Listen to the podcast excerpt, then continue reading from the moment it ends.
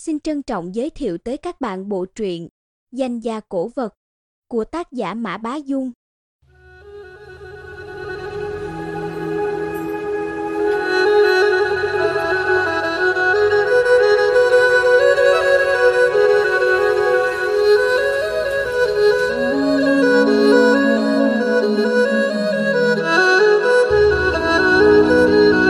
Chương 6 Bí mật phần thiếu Trung Ái Hoa là kẻ đầu tiêu gây ra cục diện hỗn loạn này.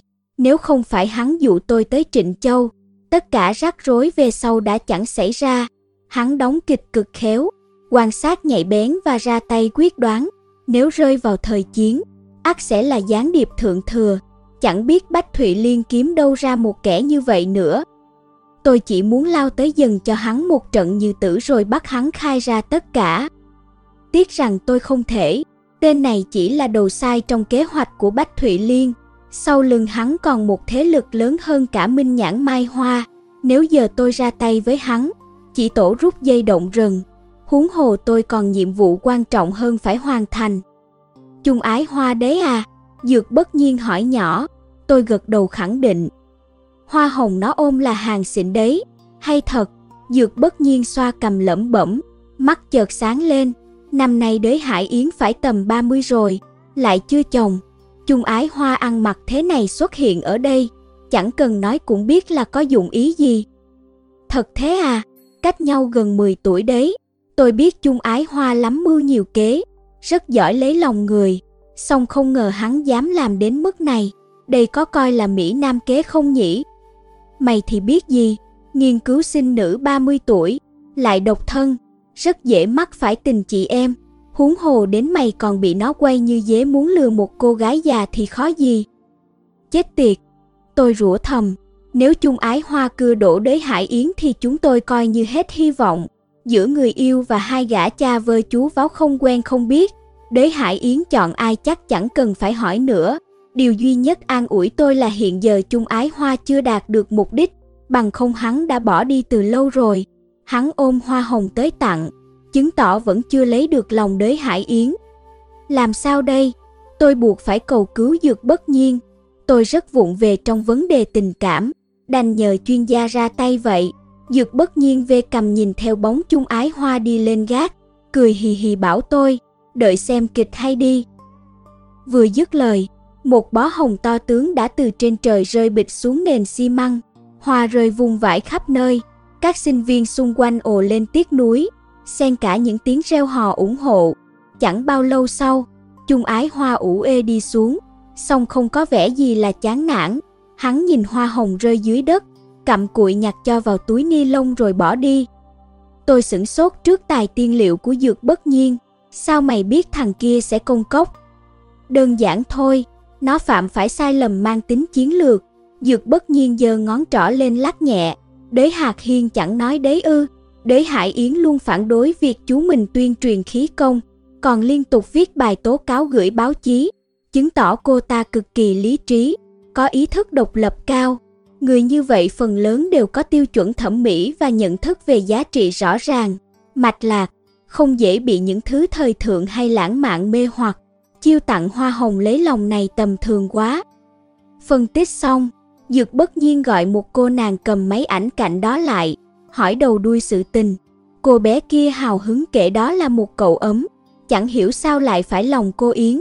Một ngày ba lần tặng hoa hồng, mỗi lần 99 bông, kiên trì bền bỉ, đúng là chịu khó đầu tư. Giờ cả trường đang xôn xao đồn ầm lên, ngày nào cũng có người đúng giờ đến đây xem chàng si tình. Tiếc rằng cô Yến có vẻ chẳng ưa gì anh ta, toàn ném hoa ra cửa sổ. Anh chàng này đúng là si tình, bị cô Yến Phủ như thế mà chẳng hề nản chí, ngày nào cũng đúng giờ đến tặng hoa, bất chấp gió mưa, nhìn anh ấy cúi xuống nhặt từng bông hoa, chúng em cũng xót cả ruột, cô Yến tàn nhẫn thật đấy, cô nàng đỏ hoe cả mắt, ôm chặt cuốn tiểu thuyết Quỳnh Giao trong tay. Dược bất nhiên ôn tồn an ủi cô bé hồi lâu rồi quay lại bảo tôi, chẳng khác phán đoán của tao là mấy, người thế này không dùng cách thông thường được, hoặc là phải mạnh mẽ lấn ác, không để cô ta phản kháng, hoặc phải khiến cô ta cảm thấy mày thông minh hơn cô ta. Dược bất nhiên phân tích đâu ra đấy, song tôi không có năng khiếu về mặt này, chỉ biết hỏi vậy mày định làm thế nào? Dược bất nhiên cười tươi rói, dám định thì tao không bằng mày nhưng cưa gái thì mày thua xa tao. Hôm nay hơi muộn, tôi và Dược bất nhiên tìm một nhà trọ gần đại học phục đáng nghỉ lại. Gã bảo tôi ở trong phòng đợi, rồi một mình ra ngoài. Gần 10 giờ gã mới quay về, còn xách theo mấy bộ quần áo. Sáng sớm hôm sau gã loay hoay trong nhà vệ sinh một lúc lâu, tới khi đi ra, ha, Dược bất nhiên đã hoàn toàn thay đổi hình tượng, kính gọng vàng, sơ mi trắng sọc xanh nhạt cài đủ các cúc, rõ ràng là một nhà khoa học Hoa Kiều trẻ tuổi từ chối công việc lương cao ở nước ngoài, khăng khăng về nước. Chúng ta đi thôi, dược bất nhiên dục, tôi đờ ra hồi lâu mới lật đật chạy theo. Nhờ sức hấp dẫn của dược bất nhiên, chúng tôi dễ dàng hỏi thăm được lịch trình của đế Hải Yến. Buổi sáng cô ta có tiết dạy, đến trưa ăn cơm xong sẽ đến thư viện đọc sách 2 tiếng, ngày nào cũng như ngày nào. Chung ái hoa theo lệ vẫn xuất hiện hai lần vào buổi sáng và buổi trưa, lại có 198 đóa hồng bị vứt đi. Thư viện phục đáng chia ra hai khu, tự nhiên và xã hội. Tuy chuyên ngành của đế Hải Yến là sinh vật học, nhưng cô ta lại hay tới khu xã hội. Hai chúng tôi ăn trưa xong bèn lẳng lặng lẻn vào khu xã hội.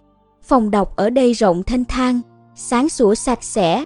Bên phải là từng dãy giá sách, ở giữa có một tủ quầy dài bằng gỗ vàng nhạt ngăn cách. Mấy thầy cô giáo đi đi lại lại giám sát. Bên trái phòng đọc kê hai mươi mấy dãy bàn bằng gỗ phủ sơn và ghế thép không dĩ. Lát đác có mấy học sinh và giáo viên đang ngồi, hoặc cắm cúi đọc sách hoặc làm bài tập. Không gian lặng phát như tờ. Dược bất nhiên trỏ vào trong góc. Kia kìa!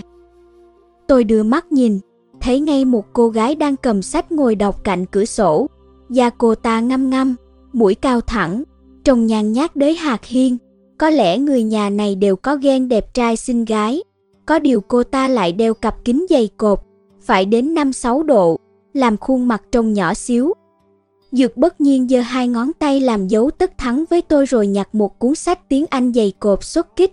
Tôi ngồi xuống cách đó ba hàng, lặng lặng quan sát, chỉ thấy Dược bất nhiên đi đến trước bàn đới Hải Yến. Cô ta ngẩng lên, Hai người nói chuyện mấy câu, chợt đới Hải Yến Phi cười, không khí hết sức hòa ái. Chung ái hoa tán mấy ngày không đổ, thế mà gã chỉ một lúc đã câu được rồi, tôi trông cũng phải phục lăng. Hai người rì rầm trò chuyện một lúc, sau đó dược bất nhiên vẫy tay tao nhã chào từ biệt, đoạn tủm tỉm cười quay lại ngồi xuống trước mặt tôi. Cắn câu rồi à? Tôi hỏi. Thảm bại, dược bất nhiên xòe tay, song nụ cười vẫn đông cứng trên mặt như kem. Chuyện thế nào? Dược bất nhiên nghiến răng đáp, tao vừa đến gần người ta đã nhận ra ý đồ, nói hai ba câu là đuổi tao đi, không cho tao thể hiện gì cả. Tôi thần người, chợt nảy ra một ý, bèn vỗ bàn, chúng ta bị chung ái hoa lừa rồi. Tôi nói hơi to khiến một sinh viên ngồi gần đó tức tối trừng mắt lườm rồi suyệt khẽ. Tôi vội cúi đầu, hạ giọng bảo dược bất nhiên, chúng ta tiếp cận đế Hải Yến làm gì? Để hỏi cô ta về phần thiếu của thanh minh thượng Hà Đồ, chứ đâu phải nhòm ngó tài sản nhà họ đới. Cần gì phải tán cô ta, mấy bông hồng của chung ái hoa làm chúng ta đi lạc hướng rồi. Dược bất nhiên cũng vỡ lẽ, gây rồi, rút dây động rừng. tào thấy cứ nói thẳng với cô ta là xong, chẳng cần vòng vèo làm gì. Muốn nói mày đi mà nói, dược bất nhiên trợn mắt, Tôi ngẫm nghĩ giây lát rồi đứng dậy đến trước mặt đới Hải Yến.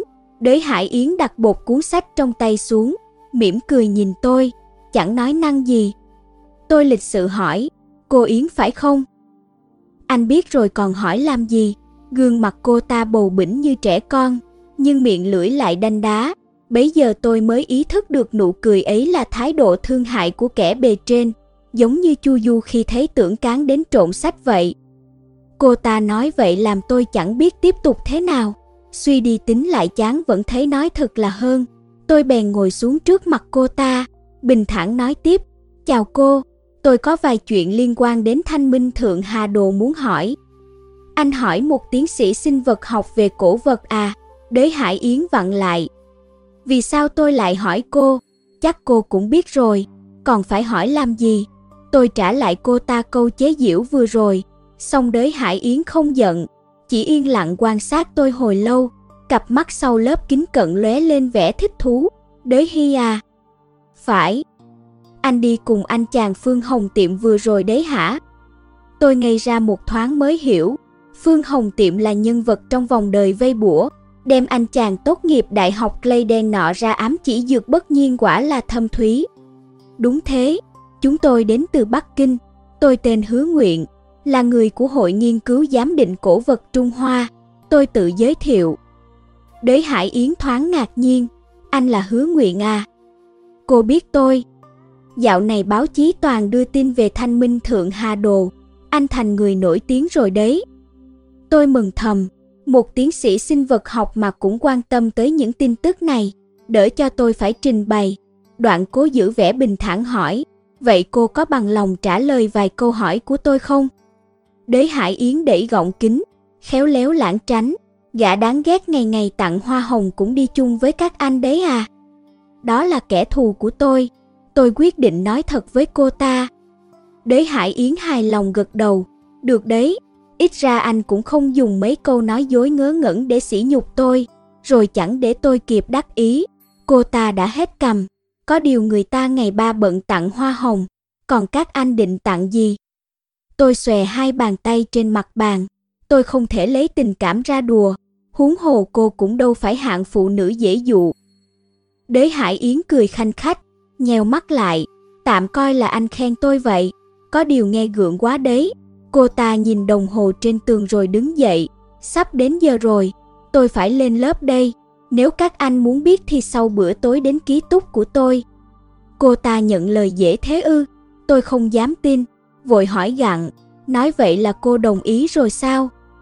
Vì anh là hứa nguyện, ngôi sao mới trong giới cổ ngoạn đã phá vụ án đầu Phật, nhân vật tiếng tâm khơi ra cuộc tranh luận xung quanh thanh minh thượng Hà Đồ, kẻ theo đuổi sự thật vén bức màn đen tối của giới cổ vật, đó là những danh hiệu báo chí đặt cho tôi. Không đến mức như báo chí viết đâu, tôi gãi đầu, khiêm tốn nói. Đế Hải Yến tươi cười gập sách vào, rồi lại nở nụ cười thương hại bề trên. Đừng hiểu lầm, tôi không có hứng, cũng không ngưỡng mộ gì anh. Tôi nhận lời anh là để mượn cơ hội này nói cho anh biết anh ngu xuẩn đến mức nào. Nói rồi bỏ lại tôi ở đó há hốc mồm. Đế Hải Yến đứng dậy đi thẳng. Dược bất nhiên chạy đến hỏi tình hình ra sao. Tôi nói tối nay chúng ta đến ký túc của cô ta nói chuyện. Gã giơ ngón cái thắng phục. Mày giấu nghề giỏi thật. Trông thế mà đã có 80% phong độ của tao thời đại học rồi đấy. Tôi gượng cười lắc đầu, chẳng biết miêu tả cảm xúc của mình thế nào nữa. Cô nàng này không đơn giản, tuyệt đối không đơn giản chút nào. Sáu rưỡi chiều tan học, Chung ái hoa lại mò đến lần nữa, lặp lại quá trình tặng hoa rồi ném hoa, sau đó tiêu nghỉu ra về, đợi đám đông đứng xem tản hết. Tôi và Dược bất nhiên mới âm thầm đi lên tầng 3, tới trước cửa phòng đới Hải Yến.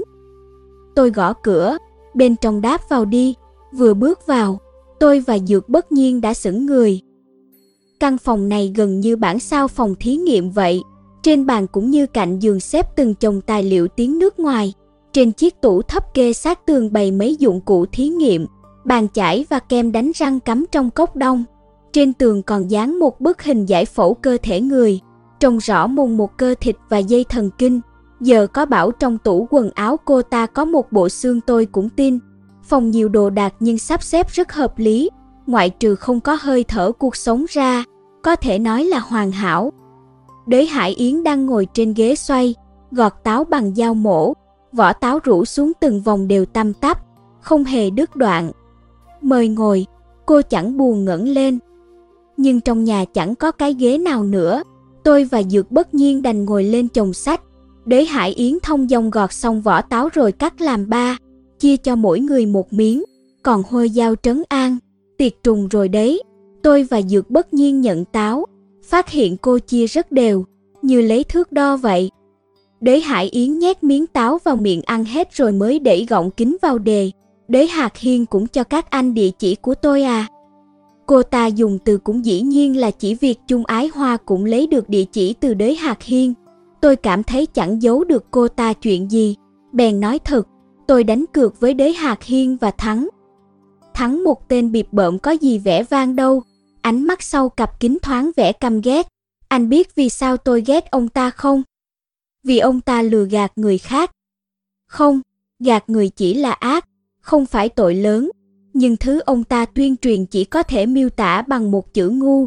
Trên đời này kẻ ác không đáng sợ, kẻ ngu mới đáng sợ.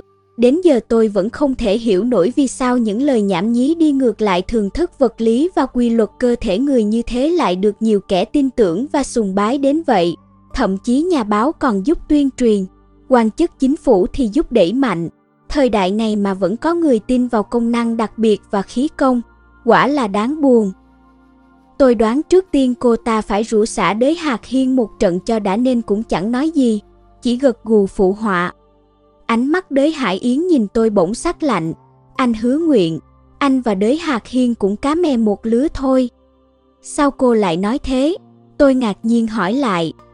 Anh kể một câu chuyện ngu xuẩn mà làm cả nước sôi sùng sục. Tân Anh lên cái ngai quá khổ với anh. Vậy anh có khác gì đới Hạc hiên đâu? Tôi không hiểu, anh yên tâm, hôm nay sở dĩ tôi gọi anh đến đây là muốn đập tan nghi vấn sơ hở lỗ chỗ của anh, để anh biết mình ngu xuẩn ở chỗ nào. Đế Hải Yến đặt lõi táo lên một chiếc đĩa tráng men, rồi lấy dao mổ chỉ. Tôi để ý thấy chồng sách trước mặt cô khác hẳn các tài liệu kỹ thuật khác. Trên cùng là cuốn minh sử của Trung Hoa Thư Cục, mười mấy cuốn bên dưới đều là sách văn sử, ghế sách dán nhãn, có lẽ đều mượn từ thư viện phục đáng. Cạnh chồng sách này có mấy tờ báo, trong đó nổi bật nhất là tin chiều thủ đô, hơn nữa lại là số đăng bài vén màn bí mật thanh minh thượng Hà Đồ. Ngoài ra còn có mấy tờ báo phía Nam và Hồng Kông đều đăng tải lại bài này. Đới Hải Yến cầm tin chiều thủ đô lên vẫy vẫy. Tôi muốn nói đến bài viết nhảm nhí này của anh. Tôi có bệnh ưa sạch sẽ, không chịu đựng nổi những thứ ngu ngốc hoặc sai trái. Thanh Minh Thượng Hà Đồ lại có liên quan tới nhà họ đới chúng tôi, nên khi thấy những luận điệu hoang đường này, tôi cứ như mắc xương ở cổ họng. Anh đã tự tìm đến cửa, dĩ nhiên tôi phải xả hết cho đỡ ấm ức. Cô nàng này hay thật đấy, thấy người ta nói sai là phải tóm lấy giảng giải rõ ràng mới chịu. Xem ra sở dĩ cô ta chọn tôi chứ không phải chung ái hoa chẳng qua bởi tôi là tác giả bài báo, đáng bị chửi hơn mà thôi. Quả đúng như lời đới hạt hiên, tính tình cô ta có hơi kỳ quái, nhưng thực ra cũng chẳng có gì là kỳ. Cô ta chỉ tích cực quá độ, một lòng muốn theo đuổi sự thật. Điều này khá gần với tinh thần trừ giả giữ thật của Minh Nhãn Mai Hoa, nên cảm phục mới phải. Huống hồ tôi chẳng sợ bị cô ta vạch lỗi. Trái lại, nếu cô ta chỉ ra được vấn đề của tôi, chứng tỏ cô ta quả thực đã nắm được manh mối gì đó từ đới hy, Vậy thì tốt quá. Tôi xin nghe, tôi trả lời đơn giản. Đới Hải Yến mở báo ra, trong đây anh đã kể một câu chuyện truyền kỳ. Lục Hoàng giữ gìn thanh minh thượng Hà Đồ, về sau bị đứa cháu vợ họ Vương lén lúc sao lại một bản, rồi bị Vương Thư mua về dâng lên cha con nhà họ Nghiêm. Kết quả thợ bồi tranh của Nghiêm Thế Phiên là thang thần phát hiện ra, nên Vương Thư bị giết. Về sau nhà họ Lục sa sút bản gốc cũng rơi vào tay nhà họ Nghiêm. Con trai Vương Thư là Vương Thế Trinh viết ra Kim Bình Mai đầu độc chết Nghiêm Thế Phiên rồi cắt một cánh tay Nghiêm Thế Phiên và lấy một bản thanh minh thượng hà đồ đi ngay trong đám tang. Sau đó Nghiêm tùng rớt đài, bản thanh minh thượng hà đồ còn lại bị xung vào nội phủ. Đúng chưa? Đúng rồi. Anh chưa kiểm chứng à? Đâu có, tôi đã tra tư liệu kiểm chứng rồi mà. Tôi biện hộ, Tư liệu anh tra cứu có phải là tùy bút hàng hoa am, tiêu hạ nhàn ký và bút ký khuyết danh thời thanh không?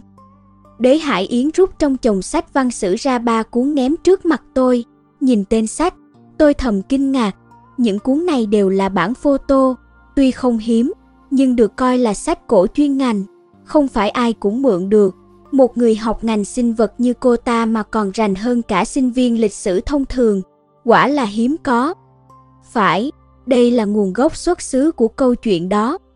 Đế Hải Yến nổi giận đập bàn, không thèm phân tích, đối chiếu tài liệu, chỉ biết đọc sao biết thế, ngu, ngu, ngu, đoạn trợn trừng hai mắt, như căm tôi đến tận xương tủy. Nghe vậy tôi hơi phật ý, bèn hỏi vặn lại, trong mềm có cứng, Vậy cô nói xem vấn đề nằm ở đâu? Được, tôi sẽ chỉ ra từng điều cho anh xem. Thứ nhất, trong câu chuyện anh kể, đứa cháu họ Vương của Lục phu nhân ở trong phủ Lục xem tranh, không đem giấy bút, chỉ âm thầm ghi nhớ. Trong vòng mấy tháng, cuối cùng đã vẽ lại được một bản sao. Anh viết như thế đúng không? Tôi gật đầu. Đới Hải Yến nói, ngay từ đầu đã sai bét. Anh tưởng người xưa chép tranh là dựa vào trí nhớ à? Lẽ nào không phải? Dĩ nhiên không rồi. Đới Hải Yến trừng mắt. Chép tranh và chép sách là hai chuyện khác nhau. Chép sách là sao lại nội dung. Chỉ cần nội dung chính xác thì nét bút không quan trọng. Song chép tranh lại khác. Cách vận bút cũng chính là nội dung. Công việc này cần thành thạo. Dù đối chiếu vẽ lại cũng rất khó vẽ giống y như đúc. Huống hồ là học thuộc lòng. Một bức tranh rườm rà nhiều chi tiết phức tạp như thanh minh thượng hà đồ lại càng không thể vẽ lại theo trí nhớ. Biết đâu người ta là thiên tài. Có thể, nhưng tôi tin cách giải thích anh là đồ ngu hơn. Đế Hải Yến thẳng thừng nói tiếp, hồi bé anh có chơi nến không? Nhỏ sáp nến lên giấy, sẽ khiến giấy trở nên trong suốt. Người xưa chép tranh cũng dựa trên nguyên lý này. Trước tiên họ sẽ quét sáp ong lên giấy, rồi dùng đấu sắt đổ đầy nước nóng đè lên trên, là đi là lại, để sáp nến ngấm hết vào mặt giấy, khiến giấy trở nên trong suốt. Sau đó người ta sẽ trải tờ giấy đó lên bản gốc, dùng bút đầu nhỏ tô từng nét, rồi nhấc ra lâm mô lại theo bản gốc. Thấy bao giờ chưa? Sao chép một bức mất công như thế? Vậy mà gã họ vương kia lại phục chế được cả bức tranh bằng trí nhớ. Đúng là chuyện thần thoại. Lý luận của anh ngay từ đầu đã không vững rồi. Nghe đến đó, trán tôi đã lấm tấm mồ hôi. Tính tình đới Hải Yến tuy nóng nảy nhưng nói câu nào câu nấy rành mạch xác đáng. Tôi không phản bác nổi. Thấy tôi im lặng, Đế Hải Yến chẳng hề thông cảm. Trái lại ánh mắt càng thêm gay gắt. Cô lại rút trong đống sách ra một cuốn yểm châu sơn nhân tứ bộ cảo của Vương Thế Trinh. Anh còn nói Vương Thế Trinh đầu độc nghiêm thế phiên để trả thù cho cha mình. Giờ tự đọc xem Vương Thế Trinh viết thế nào đi. Tôi mở ra xem, thấy một trang có kẹp cái đánh dấu sách, còn dùng bút chì khoanh lại một đoạn. Đây là đoạn trò chuyện vào năm Long Khánh thứ nhất giữa Vương Thế Trinh và người bạn đỗ tiến sĩ đồng bản với ông, nội các đại học sĩ Lý Xuân Phương, về cái chết của Vương Thư. Vương Thế Trinh nói có ba lý do, một là vì Dương Kế Thịnh, hai là vì thẩm luyện, ba là vì từ giai. Hai người đầu tiên đều là trung thần bị nghiêm tung hại chết, người thứ ba là danh tướng đã lật đổ nghiêm tung. Xin hỏi trong ba lý do khiến Vương Thư bị giết mà Vương Thế Trinh liệt kê, có cái nào liên quan đến thanh minh thượng hà đồ không? Đế Hải Yến hỏi. Ừm, có lẽ Vương Thế Trinh không muốn nói, tôi vẫn cố phân bua. Đế Hải Yến cười phá lên, được, anh vẫn ngoan cố chứ gì. Cô ta lại ném ra mấy cuốn minh sử, vẫn là dùng thẻ đánh dấu, khoanh đoạn bằng bút chì, Tôi lần lượt dở ra xem, là truyện ký về cha con họ nghiêm, càng xem càng toát mồ hôi. Đế Hải Yến còn chưa thỏa mãn, tiếp tục truy vấn. Vương Thư chết vào mùng 1 tháng 10 năm gia tỉnh thứ 39. Vương Thế Trinh đưa Linh Cửu về quê ở Thái Thương. Giang Tô vào ngày 27 tháng 11 rồi ẩn cư từ đó đến năm Long Khánh thứ hai mới lại ra làm quan. Còn Nghiêm Tung vào năm gia tỉnh thứ 31 đã bị đánh đổ, Nghiêm Thế Phiên bị đầy đến Lôi Châu, giữa đường trốn về quê ở Phân Nghi, Giang Tây, đến năm 44 thì bị giết. Xin hỏi Vương Thế Trinh ở Giang Tô lấy đâu ra cơ hội gặp Nghiêm Thế Phiên ở Bắc Kinh hay Giang Tây? Tôi cứng họng. Còn về cái gì thư sinh áo trắng chặt một cánh tay Nghiêm Thế Phiên và lấy đi bức thanh minh thượng hà đồ, tôi chẳng muốn nói nữa. Xương cánh tay người rất cứng, Trước bao nhiêu con mắt nhìn vào mà Vương Thế Trinh có thể cắt đứt một cánh tay cái xác rồi ung dung bỏ đi. Anh coi ông ta là gì hả? Linh cẩu châu Phi à? Thấy tôi câm như hến, đế hải yến trịch thượng bổ nốt đòn cuối cùng. Còn một điểm nữa, anh nói Vương Thế Trinh dùng kim bình mai đầu độc nghiêm thế phiên, nhưng trong minh sử viết rành rành là nghiêm thế phiên bị xử trảm công khai vào năm gia tỉnh thứ 44, lấy đâu ra chuyện đầu độc. Đừng nói tới vụ Vương Thế Trinh đến đám ma cắt một cánh tay đem đi. Từng luận điểm phản bác nói đâu trúng đấy, đánh cho tôi nổ đom đóm mắt, cứng họng liếu lưỡi, không cách nào phản kháng. Câu chuyện này của anh sơ hở lỗ chỗ, Nếu đem viết tiểu thuyết thì còn được, nhưng anh lại coi là chính sử, mang ra chất vấn người khác, khiến cả nước xôn xao lên, thật dở hơi hết sức. Tôi học chuyên ngành sinh vật mà dở đại mấy cuốn sử bán đầy đường còn nhận ra sơ hở. Mấy chuyên gia các anh não uống thủy hết rồi à. Dược bất nhiên đặt tay lên vai tôi, tỏ vẻ cảm thông sâu sắc, gã cũng chẳng dám hó hé, sợ chọc giận đới Hải Yến. Những chi tiết này chỉ cần kiểm tra kỹ lưỡng là ra ngay, nhưng tôi quá tin vào chị Tố nên không kiểm tra nhiều nguồn, chỉ xem qua mấy cuốn sách đã hăm hở viết như đúng rồi, không ngờ cả câu chuyện đều là bịa tạc, chẳng có căn cứ nào vững chắc. Tôi lúc ấy đúng là bị mở heo lấp óc. Huống hồ những vấn đề này còn do một cô nàng học sinh vật chỉ ra, khiến tôi chẳng còn lỗ nẻ nào mà chui nữa. Tôi cúi gầm mặt, tâm trí tức tốc tiêu hóa biến cố bất ngờ này. Nghĩ kỹ lại thì, đây thực ra là chuyện tốt. Cơ sở dẫn tới nghi ngờ thanh minh thượng Hà Đồ là Vương Thế Trinh báo thù cho cha, lấy đi bản gốc từ phủ nghiêm, không rõ hành tung, bản sao được đưa vào nội phủ, lưu truyền đến nay, trở thành bản trong cố cung. Nếu câu chuyện này không có thật há chẳng phải chứng minh thanh minh thượng hà đồ trong cố cung là thật ư. Nhưng ngay sau đó, một vấn đề lại nảy ra, những sơ hở đế hải yến chỉ ra, tôi không nhận thấy song minh nhãn mai hoa thiếu gì người tài. Lưu Nhất Minh lại biết nhiều hiểu rộng, sao ông cũng không nhận ra, Bài báo vạch trần bí mật thanh minh thượng hà đồ của tôi đã khiến Minh Nhãn Mai Hoa cơ hồ sụp đổ. Vì sao chẳng thấy Lưu Nhất Minh hay ai đứng ra bác bỏ? Rõ ràng chỉ cần lấy ra mấy cuốn sách như Đế Hải Yến vừa làm là phá tan được lời đồn kia mà. Chẳng lẽ bức trong cố cung là đồ giả nên họ không thể biện bạch được? Lúc này Đế Hải Yến lại buông một câu, kéo suy nghĩ của tôi quay về thực tại. Câu chuyện của anh đầy sơ hở, không có nghĩa việc này là giả. Gì cơ, tôi chẳng hiểu ra sao cả. Tuy Vương Thế Trinh không báo thù, nhưng ông ta quả thật có nhiều liên quan tới bản sao thanh minh thượng hà đồ. Đoạn cô ta dở một trang trong yểm châu sơn nhân tứ bộ cảo tục cảo ra. Tôi ghé lại xem, phát hiện Vương Thế Trinh đã viết một đoạn về thanh minh thượng hà đồ. Thanh minh thượng hà đồ của Trương Trạch Đoan có bản thật bản giả, tôi đều được xem qua bản gốc người ngựa xe cộ cầu đường cung điện nhỏ như sợi tóc song bút lực cứng cáp, thoạt đầu rơi vào tay mặt tướng, sau tịch biên thu vào cung trời, được một miếu ưa thích. Mặt tướng tức nghiêm tung, còn một miếu chỉ hoàng đế gia tỉnh, ý nghĩa đoạn này rất rõ ràng.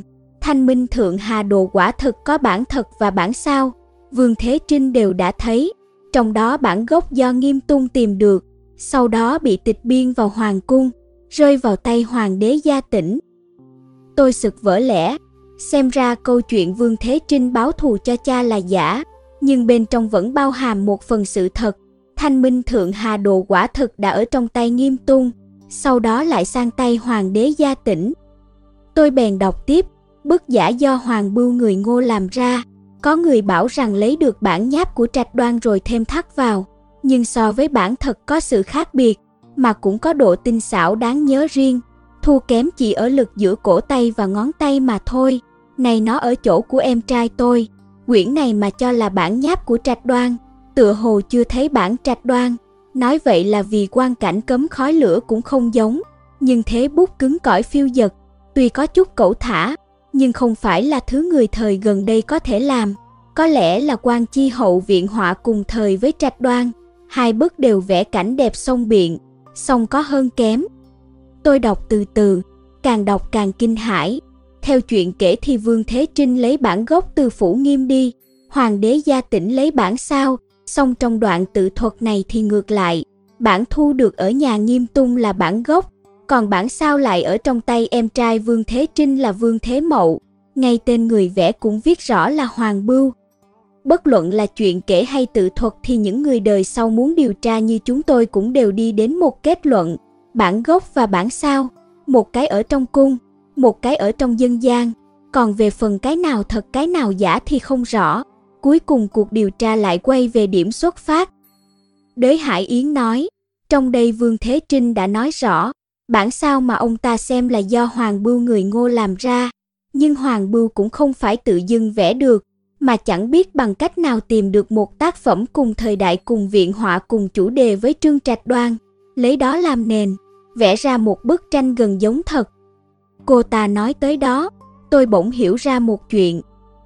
Chẳng trách kết quả giám định carbon 14 của hai bức tranh trong Cố Cung và Bách Thụy Liên lại gần nhau như thế, bởi bất luận là thật hay giả thì đều bắt nguồn từ thời Tống, là sản phẩm của cùng một thời kỳ cùng một viện họa. E rằng ngay chất mực, chất giấy cho đến chất bút đều chẳng khác nhau là mấy. Tối hôm đó ở bệnh viện 301, Lưu Nhất Minh từng nói bài báo của tôi sơ hở lỗ chỗ, thì ra những sai sót đới Hải Yến phát hiện, ông ta đã nhìn thấu từ lâu. Bấy giờ tôi còn hơi phật ý, cho rằng nếu thế sao ông không đứng ra chỉ rõ, giờ mới hiểu vì sao cụ Lưu giữ im lặng. Làm rõ một câu chuyện thì dễ, nhưng công bố sự thật lịch sử trong đó chỉ tổ làm lợi cho Bách Thụy Liên. E rằng Bách Thụy Liên cũng tính trước được Lưu Nhất Minh sẽ làm vậy nên mới cố tình cài cắm để chị Tố kể cho tôi câu chuyện đó. Cầm chắc Minh nhãn Mai Hoa sẽ không lên tiếng phản bác. Đi một vòng, ngoài chứng minh tôi là đồ ngu ra thì chẳng tìm được gì mới. Hai bức họa của Cố Cung và Bách Thụy Liên cái nào thật cái nào giả, chẳng những chưa chỉ rõ được, mà càng mơ hồ hơn. Tôi ủ rũ lắc đầu, chợt nghĩ chẳng lẽ chị Tố không biết những chuyện này, dù không mấy tường tận lịch sử, những kiến thức cơ bản về chép tranh hẳn bà ta phải biết, sao lại kể ra câu chuyện vô lý như gã vương học thuộc tranh được, lẽ nào bà ta muốn truyền tin cho Hoàng Khắc Vũ? Anh đã thấy anh sai chưa? Đới Hải Yến ép hỏi.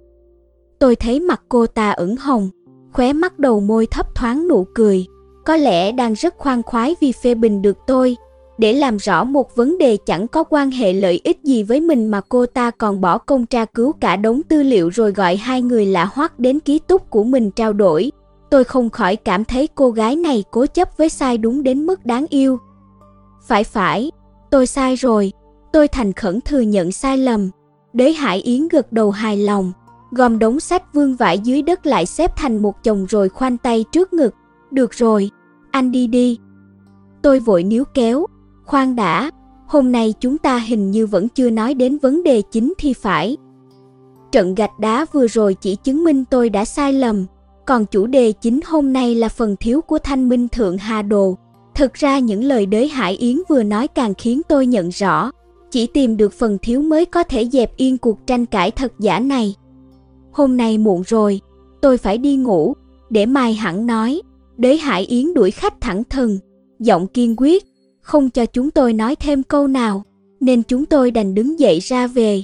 Sau khi rời ký túc nghiên cứu sinh, thấy tôi lầm lũi chẳng nói chẳng rằng, Dược bất nhiên không chịu nổi phải lên tiếng trước, cô ả này cũng gớm lắm, có thể thấy gã rất dè chừng đới Hải Yến. Còn cần mày bảo à, hôm nay chỉ mình tao ăn chửi, mày thì im thinh thích. Mày không nhìn ra à, cô ả ấy mắc chứng cuồng ngược đãi, phải tìm người để mắng mỏ mới thấy dễ chịu, lại gặp ngay được đứa cuồng bị ngược đãi như mày. Trời sinh một cặp, tao thấy mày nên cầu hôn cô ta quách đi. Dược bất nhiên khoa tay múa chân nói oan oan. Đừng nói linh tinh, tôi chẳng hơi đầu cãi cọ với gã. Mày mới linh tinh ấy, hôm nay mày chịu nghe chửi để cô ta xả tức, đến mai chắc sẽ cho chúng ta biết về chuyện phần thiếu thôi. Dược bất nhiên ngẩng lên nhìn phòng đới Hải Yến trên tầng 3. Cấm nói cái kiểu như tao lấy thân ra đổi tin tình báo ấy. Cũng thế thôi, ha ha, dược bất nhiên phá lên cười. Sực nhận ra mình đang nói chuyện với dược bất nhiên hơi giống lúc chưa trở mặt. Tôi kinh hãi vội nhắc nhở bản thân, không được để những biểu hiện của gã che mắt. Tên này là tay sai đắc lực của lão Triều Phụng, là kẻ thù của tôi. Tuy chúng tôi buộc phải hợp tác, nhưng không có nghĩa là tôi tha thứ cho gã. Nghĩ tới đó, mặt tôi lạnh hẳn đi, dược bất nhiên quay sang định đùa, thấy tôi đổi sắc mặt thì ngẩn người, rồi hiểu ra ngay, cười hì hì ngậm miệng lại. Lúc này trời đã tối đen, những ngọn đèn dọc con đường rợp bóng cây bên ngoài ký túc lần lượt sáng lên. Chúng tôi đi trong gượng gạo chưa đầy 10 mét, chợt nghe một giọng nói cất lên từ bụi cây gần đó. Xin hai anh dừng bước. Dược bất nhiên đanh mặt lại, thò tay vào trong áo, dấn lên một bước chắn trước mặt tôi, quát hỏi, ai đấy? Khóe mắt tôi hơi dần giật, giọng nói này quá quen, Từng có người gọi tôi là anh Nguyện, là thần tượng, còn động viên tôi đừng từ bỏ lý tưởng theo đuổi chân tướng bằng chính cái giọng này. Chung ái hoa từ sau bụi cây bước ra, chắn ngang đường chúng tôi, gương mặt hắn không thay đổi gì nhiều, chỉ thiếu vẻ non nớt hăng hái lúc ở Trịnh Châu, dưới ánh đèn đường lại thêm mấy phần thâm trầm và hung ác. Chào anh Nguyện, còn anh là Dược Bất Nhiên đúng không? Chung ái hoa đứng giữa đường thẳng nhiên chào hỏi chúng tôi, vẫn gương mặt ấy, chỉ là thái độ nhiệt tình đến ngây ngô đã biến mất, thay vào đó là vẻ thâm trầm lạnh lùng. Đúng, tao là Dược Bất Nhiên đây, tao nổi tiếng thế cơ à? Dược Bất Nhiên cười hỏi. Làm ông nội tức chết, phản bội minh nhãn mai hoa, hạng phản đồ như anh, muốn không nhận ra cũng khó. Chung ái hoa nghiêm trang nói rồi nhìn lướt qua cả hai chúng tôi, hai người vốn là kẻ thù, sao giờ lại đi với nhau? Chuyện người lớn, trẻ con quan tâm làm gì, ngoan ngoãn về nhà làm bài tập hè đi. Dược bất nhiên đốt lại rồi khoát vai tôi, tỏ ý đừng hòng đâm bị thóc chọc bị gạo. Về phần mình, tôi không lên tiếng, cũng không né tránh. Chung ái hoa nhìn lên phòng đới Hải Yến, than thở, xem ra cô ấy nói chuyện rôm rã với hai anh quá nhỉ. Dược bất nhiên cười đáp, dĩ nhiên rồi, chuyện cần biết chúng tao đều biết cả, chuyện không cần biết cũng biết luôn, có đứa sáng đến tối đến mà chỉ theo sau hít khói thôi. Ba chúng tôi trừng mắt nhìn nhau, chẳng nói chẳng rằng, vì sao hắn đến, vì sao chúng tôi đến, đôi bên đều hiểu cả, chẳng cần nhiều lời. Chung ái hoa vất vả theo đuổi mấy ngày vẫn không phá được thành lũy của đế Hải Yến, vậy mà chúng tôi đi sau lại tới trước, còn được cô ta mời vào phòng trò chuyện mãi mới trở ra. Chung ái hoa chẳng còn lựa chọn nào khác, đành chủ động ra mặt. Quả nhiên, hắn thở dài hỏi, anh Nguyện à, tội gì anh phải làm thế? Minh nhãn mai hoa vứt bỏ gia đình anh, lão triều phụng hãm hại gia đình anh, sao anh phải bán mạng cho họ? Không giúp họ chẳng lẽ giúp quân lừa bịp nhà Mai à? Tôi cười khẩy vặn lại. Đúng là tôi lừa anh, nhưng anh nghĩ kỹ mà xem, anh có thiệt cái gì không? Trước đây anh chỉ là một chủ tiệm đồ cổ vô danh tiểu tốt, giờ đã thành anh hùng vén bức màn đen tối bao phủ thị trường cổ vật Trung Quốc. Nếu không có chúng tôi trợ giúp, liệu anh có nổi tiếng như cồn thế không? Hừm, bọn mày chỉ muốn mượn tay tao tấn công Minh Nhãn Mai Hoa thôi. Chuyện đó tôi thừa nhận, nhưng tôi cũng đã làm gì có lỗi với anh đâu, đúng không nào? Nói tới đó, Chung ái hoa chìa tay ra, tôi thay mặt Bách Thụy Liên hứa với anh, nếu anh gia nhập với chúng tôi, ngày sau Bách Thụy Liên mở ba trung tâm đấu giá cổ vật ở Bắc Kinh, Thượng Hải và Quảng Châu, sẽ cho anh chọn một nơi làm quản lý. Chung ái hoa cũng mạnh tay thật, dám ra giá cao như thế. Quản lý trung tâm đấu giá là một chức vụ quan trọng, hàng năm chỉ riêng tiền ăn chia cũng đã kiếm bộn. Khỏi đi, tôi thẳng thừng từ chối không chút do dự. Chung ái hoa dường như cũng lường được phản ứng của tôi, lại quay sang dược bất nhiên. Anh nhiên, tuy mới gặp lần đầu nhưng tôi đã tìm hiểu về anh lâu rồi. Nếu anh bằng lòng gia nhập, chúng tôi sẽ sắp xếp cho anh ra nước ngoài, tẩy trắng thân phận, vợ đẹp nhà to do anh chọn cả, suốt đời không phải lo cơm áo. Dược bất nhiên cao giọng, quá đáng vừa chứ dựa vào cái gì mà hứa nguyện được làm quản lý, trong khi đến lượt tao lại bị đuổi đi, muốn mua mạng ông mà, ít ra cũng phải mấy sòng bạc ma cao nhé. Chung ái hoa dường như đã lường được chúng tôi sẽ từ chối, đừng hiểu lầm, tôi chỉ hỏi cho phải phép thôi, như những gì tôi hiểu thì các anh sẽ không chấp nhận những điều kiện thế này. Vậy mày còn chặn đường làm gì?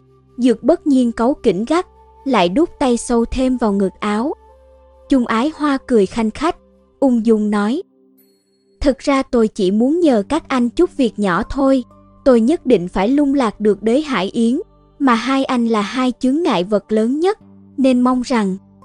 Chẳng đợi chung ái hoa nói dứt câu, Dược bất nhiên đã sải bước đến trước mặt rút súng chĩa vào đầu hắn, gằn giọng, mày muốn làm gì? Đây là lần đầu tiên tôi thấy Dược bất nhiên rút súng, từ một gã trai lông bông thoát cái đã thành sát thủ hung tợn, khiến tim tôi đập thình thịch vì căng thẳng. Bị chỉ súng vào đầu song chung ái hoa chẳng mảy may dao động, anh nhiên làm gì cũng thế, tôi không thích dùng bạo lực như anh, tôi thích dùng đầu óc hơn. Dược bất nhiên dí súng sát hơn, đầu óc hả? Để tao đục cho một lỗ xem đầu óc mày còn dùng được nữa không? Anh có tin tôi đứng yên ở đây cũng giải quyết được hai anh không? Chung ái hoa vẫn thản nhiên, dược bất nhiên cười ha hả, cứ thử xem. Tôi nhíu mày, chung ái hoa không phải kẻ ngốc, hắn bình tĩnh như thế, hẳn đã chuẩn bị sẵn thủ đoạn nào đó.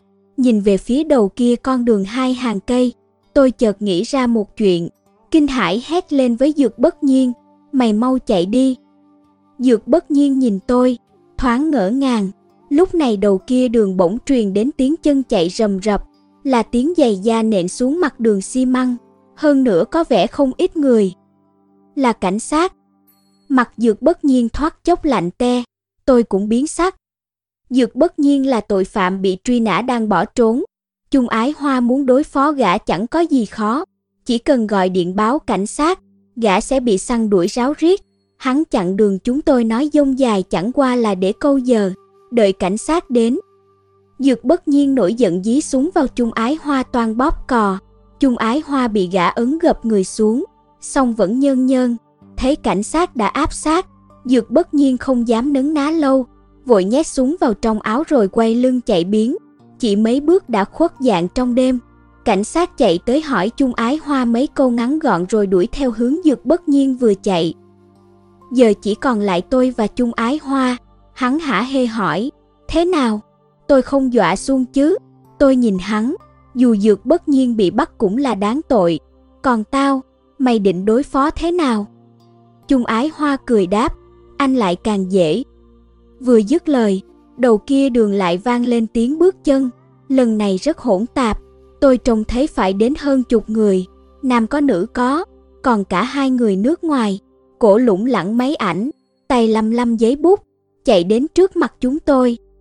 Chung ái hoa trỏ tôi cao giọng giới thiệu, đây đây, bên này thưa các vị, vị này chính là hứa nguyện. Tất cả ồ lên, đua nhau giơ máy ảnh chụp, đèn flash lóe tanh tách, khiến tôi luống cuốn tay chân. Đường sững người thì vô số câu hỏi đã ập đến. Anh hứa nguyện, gần đây anh đi đâu vậy? Là bị ép buộc hay tự nguyện? Anh nghĩ thế nào về bức thanh minh thượng hà đồ mà Bách Thụy Liên Hồng Kông định bán đấu giá? Là người vén bức màn đen tối, anh có biết những bí mật bẩn thỉu khác của Minh Nhãn Mai Hoa không? Ngài Lưu Nhất Minh quan hệ với anh thế nào? Tôi không kịp nhìn ai, toan lùi lại, song họ vẫn bám riết, ai nấy cao giọng nêu câu hỏi, câu sau sắc bén hơn câu trước. Chung ái hoa chen đến trước mặt tôi, nắm tay tôi hỏi khẽ, anh thấy thế nào? Tôi trừng mắt nhìn chung ái hoa, ánh mắt như tóe lửa. Tên khốn này ghê gớm thật. Từ sau khi đăng tải bài viết vạch trần bí mật thanh minh thượng hà đồ, danh tiếng tôi đã nổi như cồn. Lưu Nhất Minh sáng suốt kịp thời chuyển tôi tới bệnh viện 301, tránh ánh mắt công chúng, thậm chí cả khi đi Nam Kinh cũng là trong bí mật. Các hãng tin lớn vẫn không biết tôi đang ở đâu. Một dạo truyền thông nước ngoài còn cho rằng tôi đã bị bắt hoặc bị giam lỏng. Giữa làn sóng chất vấn nghi ngờ thanh minh thượng hà đồ, thiếu đi tiếng nói của kẻ khơi màu là tôi thật đáng tiếc, nên giới truyền thông vẫn truy tìm tôi ráo riết, hy vọng mọi được thêm tư liệu. Chung ái hoa tiết lộ tung tích của tôi cho họ, tức thì họ đổ xô đến như ruồi thấy hơi tanh, chỉ chậm hơn cảnh sát một bước. Nhà báo trong nước còn đỡ, những ký giả Macau, Hồng Kông, Đài Loan và các hãng tin quốc tế thấy tin mới thực như chó dại vồ mồi, không dễ gì nhả ra. Một khi bị họ phơi bày hành tung, tôi đừng hòng tiếp tục điều tra nữa. Chung ái hoa quả không nói ngoa, hắn chỉ gọi hai cú điện thoại cho cảnh sát và báo chí là đủ làm tôi cùng dược bất nhiên khốn đốn. Hai quân cờ quyết thắng mà Lưu Nhất Minh và Lão Triều Phụng dốc lòng cài cắm, thế là bị khóa chết. trung ái hoa nhìn tôi, nửa cười nửa không, nhất định anh đang nghĩ tên trung ái hoa khốn kiếp này chỉ gọi hai cuộc điện thoại mà đã khiến mình tiến thoái lưỡng nan, dễ sơi quá nhỉ, sai rồi. Anh có biết đằng sau hai quyết định ấy cần phải tiến hành điều tra bao nhiêu chuyện, cần bao nhiêu quan hệ, bao nhiêu tính toán không? Những thứ đó không phải công lao của một mình tôi đâu. Anh Nguyện à, giờ anh biết mình đang chống lại một tổ chức lớn mạnh nhường nào rồi chứ, đầu hàng chưa muộn đâu, đề nghị của tôi vẫn như cũ. Hắn chưa nói dứt câu thì rào rào, một trận mưa xối xả từ trên trời trút xuống đầu tất cả chúng tôi. Đám phóng viên không kịp đề phòng, đồng loạt la lên, mái đầu rẽ ngôi bóng mượt của chung ái hoa tức thì ướt sũng, lôi thôi lết thết, tôi cũng ướt như chuột lột, chẳng hơn gì hắn, sờ tay lên tóc, tôi chợt nhận ra đây không phải nước mưa mà là thứ gì đó nhơm nhớp, bốc mùi gây gây, dính vào đầu rất khó gột sạch. Mọi người lũ lượt ngẩng lên, ngỡ ngàng thấy trời quang mây tạnh, trăng sao vằng vặc, mây đen mưa rào ở đâu ra. Đúng lúc này một cô gái từ tầng 3 ký túc xá ló đầu ra, chậm rãi nói vọng xuống dưới, các người đừng hò hét ồn ào dưới đó nữa đi. Lần này chỉ là dung dịch dinh dưỡng, lần sau sẽ là axit đấy. Tôi ngước lên thấy đế Hải Yến đang nhìn xuống, cặp mắt sau lớp kính thoáng vẻ giận dữ, tay còn ôm cái thau rửa mặt. Chung ái hoa cũng nhận ra người dội nước là đế Hải Yến bèn nheo mắt, giơ tay vuốt nước trước trán rồi cao giọng, xin lỗi nhé Hải Yến, quấy rầy chị nghỉ ngơi rồi. Đế Hải Yến chẳng buồn trả lời hắn, Chung ái hoa giang hai tay ra nói với đám nhà báo, mọi người đừng chen lấn nhau ở đây nữa, quấy rầy các sinh viên và thầy cô giáo nghỉ ngơi, chúng ta ra ngoài từ từ nói chuyện đi. Anh hứa nguyện đã ra mặt rồi, chẳng lẽ còn trốn được nữa ư? Câu đùa của hắn khiến cánh phóng viên cười ồ, nhưng tôi lại nghe như một lời uy hiếp. Tôi nhíu mày thầm nhủ, bị đám săn tin này bám riết, e rằng khó mà thoát được. Ngờ đâu đúng lúc ấy, đế Hải Yến lại gọi với xuống, hứa nguyện, còn không mau lên đi ngủ à. Đám người dưới tầng lặng đi, chung ái hoa nhìn, nói chính xác là trừng mắt với tôi, ngạc nhiên ra mặt, không giữ nổi vẻ điềm tĩnh nữa. Đừng nói hắn mà chính tôi cũng đờ ra, chẳng hiểu cô ta đang nói gì. Anh mà không lên thì sau này đừng đến nữa. Đế Hải Yến ném lại một câu rồi ruột vào trong. Tôi quyết định thật nhanh, vạch đám phóng viên súng xít xung quanh ra, chạy thẳng lên gác. Chung ái hoa phân vân giây lát xong không hề ngăn lại, chỉ đứng bên dưới nhìn theo tôi, ánh mắt lấp loáng. Các phóng viên thì đua nhau chụp ảnh tanh tách. Tôi đi từng bước lên cầu thang, lòng thấp thỏm không thôi. Đế Hải Yến có ý gì? Sao bỗng dưng lại nói vậy? Hơn nữa còn nói trước mặt cả đám phóng viên. Tôi đoán sáng sớm ngày mai các báo sẽ lên bài dài thừa kể về anh hùng đánh đồ giả say mê nữ sinh phục đáng. Xong tôi không tự luyến đến mức cho rằng cô nàng bỗng dưng động lòng với mình. Đến trước cửa phòng đế Hải Yến ở tầng 3, tôi gõ cửa, cửa bật mở. Tôi thấy cô ta đã thay đồ ngủ nền trắng kẻ caro xanh, ngồi trên ghế cầm sách đọc. Dưới chân cô là thau rửa mặt, cũng bốc mùi là lạ như trên đầu tôi bên cạnh còn mấy bình hóa chất rỗng không. Nhà tắm ở đầu kia hành lang, anh đi gội đầu đi, đế Hải Yến nói mà chẳng buồn ngẩng lên, rồi lại bổ sung, đây là dung dịch dinh dưỡng để tưới bón cho cây. Thành phần chủ yếu là ammonium sulfate pha với tricanxium phosphate, không độc. Tôi xách thau đi đến đầu kia hành lang, nhà tắm ở đây chia thành hai bên nam nữ, dùng chung vòi nước bên ngoài, bên cạnh còn một máy nước nóng, Tôi ngửa thau hứng ít nước nóng rồi đặt xuống dưới vòi nước, xối qua đầu một lượt. Nhà tắm lúc nào cũng có người đi qua đi lại, đều là giảng viên hoặc nghiên cứu sinh tiến sĩ trong trường. Một người ngoài như tôi trông lạc quẻ ngay, gội đầu xong, tôi chần chừ giây lát rồi trơ mặt quay vào phòng đới Hải Yến. Lúc khép cửa lại, tôi cảm thấy có mấy ánh mắt tò mò sau lưng. Đế Hải Yến vẫn đang chăm chú đọc sách, Tôi nhìn qua cửa sổ thấy chung ái hoa đã mất tâm, chỉ còn mấy phóng viên vẫn lãng vãng dưới đó, thỉnh thoảng giơ máy ảnh lên bấm vài bô, vội đóng cửa kéo rèm thật kín, rồi lại nhận ra thế càng mờ ám hơn. Sao cô lại giúp tôi? Tôi quay lại, băng khoăn hỏi. Đế Hải Yến hờ hững đáp, anh hiểu lầm rồi, tôi chỉ không thích ồn ào thôi. Đoạn cô ta vén một góc rèm lên nhìn xuống dưới, nói tiếp, Tôi không biết vừa rồi bên dưới xảy ra chuyện gì, cũng không muốn biết. Có điều nếu tôi khoanh tay đứng nhìn, mai anh sẽ không đến được nữa đúng không? Ừm, phải. Tôi thừa nhận, dược bất nhiên bị truy bắt, tôi cũng bị lộ tung tích, sẽ khó hành động hơn rất nhiều. Tôi ghét nhất là nói nửa chừng lại thôi, nếu mai anh không tới được thì tối nay nói một lèo cho xong đi. Tôi đã nghĩ tới đủ mọi động cơ khiến đới Hải Yến giúp mình, song thật không ngờ lại là một lý do đơn giản đến vậy. Bèn hỏi, cô không sợ lời ông tiếng ve à? Đới Hải Yến nhìn tôi, như thể vừa nghe thấy một câu hỏi ngớ ngẩn. Họ bàn tán thì liên quan gì tới tôi? Đoạn cô ta gập sách lại, ngáp khẽ, Mau bắt đầu thôi, tôi còn phải đi ngủ. Nói xong chuyện về thanh minh thượng hà đồ thì anh đi đâu cứ đi, không liên quan tới tôi. Đế Hải Yến là cháu gái dòng đích của Đế Hy, chỉ có cô ta mới biết được manh mối về phần thiếu của thanh minh thượng hà đồ. Chung ái hoa dở đủ mọi trò, phá bỉnh tôi và dược bất nhiên, xong lại không lường được tính tình kỳ quái của cô. Thế nên giờ tôi mới ngồi đây, trong khi hắn chỉ đứng dưới nhà lo lắng suông. Chỉ cần đới Hải Yến tiết lộ phát hiện của đới Hy để tôi lần ra manh mối phần thiếu, tôi sẽ giành lại được quyền chủ động, xáo tung sự sắp xếp của Bách Thụy Liên. Được, được, tôi lại ngồi xuống chồng sách, hai tay đặt lên đầu gối, hai mắt nhìn thẳng, bình ổn hơi thở, như một đứa bé đợi nghe dạy dỗ. Đới Hải Yến dựa vào sofa, hai tay khoanh lại, cặp chân dài trắng muốt dưới lớp đồ ngủ duỗi thẳng như một con mèo ba tư lười biếng. Đám ký giả bên ngoài có nghĩ nát óc cũng không tưởng nổi trong phòng bây giờ lại là cảnh tượng hữu tình thế này.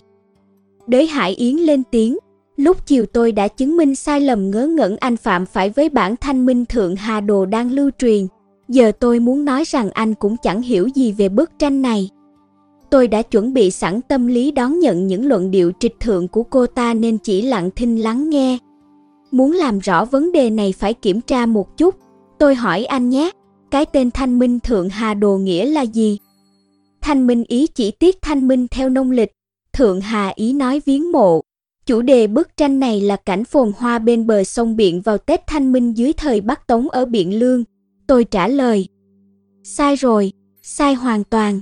Đế Hải Yến lắc đầu. Sai ở đâu? Tôi ngỡ ngàng. Đây không phải tôi tự tiện nói bừa. Tất cả sách lịch sử và lịch sử nghệ thuật đều giải thích như vậy mà. Cô ta nói sai hoàn toàn là sao? Đế Hải Yến cúi xuống lục tìm trong đống sách tham khảo mượn từ thư viện, rút ra một cuốn nghệ thuật cổ điển Trung Quốc tuyển chọn. Cuốn sách này khổ rất to, in ấn cũng đẹp. Đế Hải Yến nhanh nhẹn dở đến trang thanh minh thượng hà đồ. Tôi thấy bức tranh dài được chia thành bốn phần, in song song trên hai mặt giấy. Tuy không rõ như ảnh giám định, nhưng vẫn thấy được đủ các chi tiết, có thể coi như bản rõ nhất trên thị trường hiện nay. Cô xoay bức tranh tới trước mặt tôi, móng tay ngón trỏ bàn tay phải vạch lên mé phải bức tranh. Tôi để ý thấy vị trí cô chỉ vẽ năm con lừa, mỗi con thồ hai sọt thang trên lưng đang được người dắt vào thành biển lương. Người xưa xem tranh từ phải sang trái, chỗ này rơi vào phần bên phải bức tranh, tương đương với đoạn mở đầu của Thanh Minh Thượng Hà Đồ.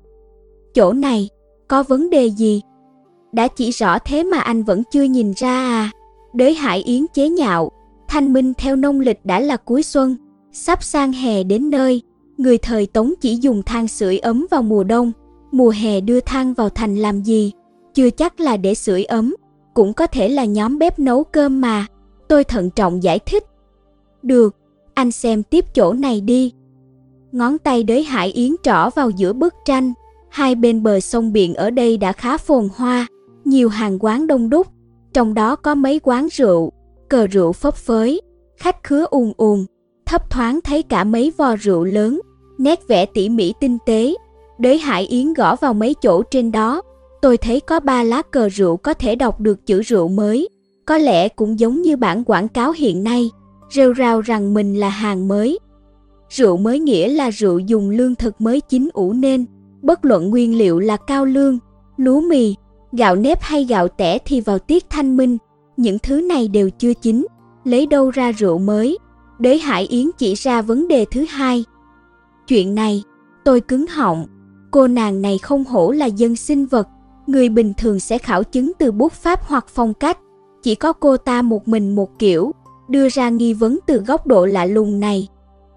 Chẳng để tôi kịp ngẫm nghĩ, đế Hải Yến lại trỏ vào chỗ thứ ba trên bức tranh, đó là một chiếc cầu cong bằng gỗ, tên là cầu vòng, không có trụ cầu, thân cầu cong cong như cầu vòng, bắc ngang sông biển bên ngoài thành biển lương. Trên cầu nô nức người qua xe lại, hai bên cầu đều là sạp hàng, vô cùng náo nhiệt.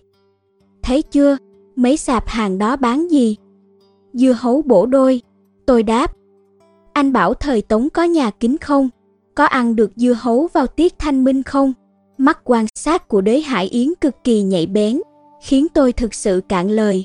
Cách tư duy phân tích này đúng là ngoài sức tưởng tượng. Trước đây tôi từng nói, chỗ khó nhất trong giám định thư họa là nghệ thuật không có quy tắc cố định. Mọi người chỉ bình phẩm về mực, cách vận bút, lên màu vân vân mà thôi. Một cái cây anh nói là cứng đờ, tôi nói là phóng khoáng, không thể phán định đúng sai, đành so về bề dày kinh nghiệm. Song những nghi vấn mà đới Hải Yến liệt kê ra đều là sự thực khách quan phi nghệ thuật tính, là chứng cứ hai năm rõ mười. Xem ra đới Hải Yến đã tìm được khá nhiều tài liệu từ đới Hy. Phương pháp khảo chứng này quả khiến tôi được mở mang tầm mắt. Vậy theo cô thì thanh minh nghĩa là gì? Tôi không giải thích nữa, chỉ hỏi. Tranh này không vẽ cảnh xuân, mà là cảnh thu, còn hai chữ thanh minh ý nói thịnh thế thanh minh. Đây là cái tên Trương Trạch Đoàn đặt ra để ca ngợi nền cai trị của Tống Huy Tông.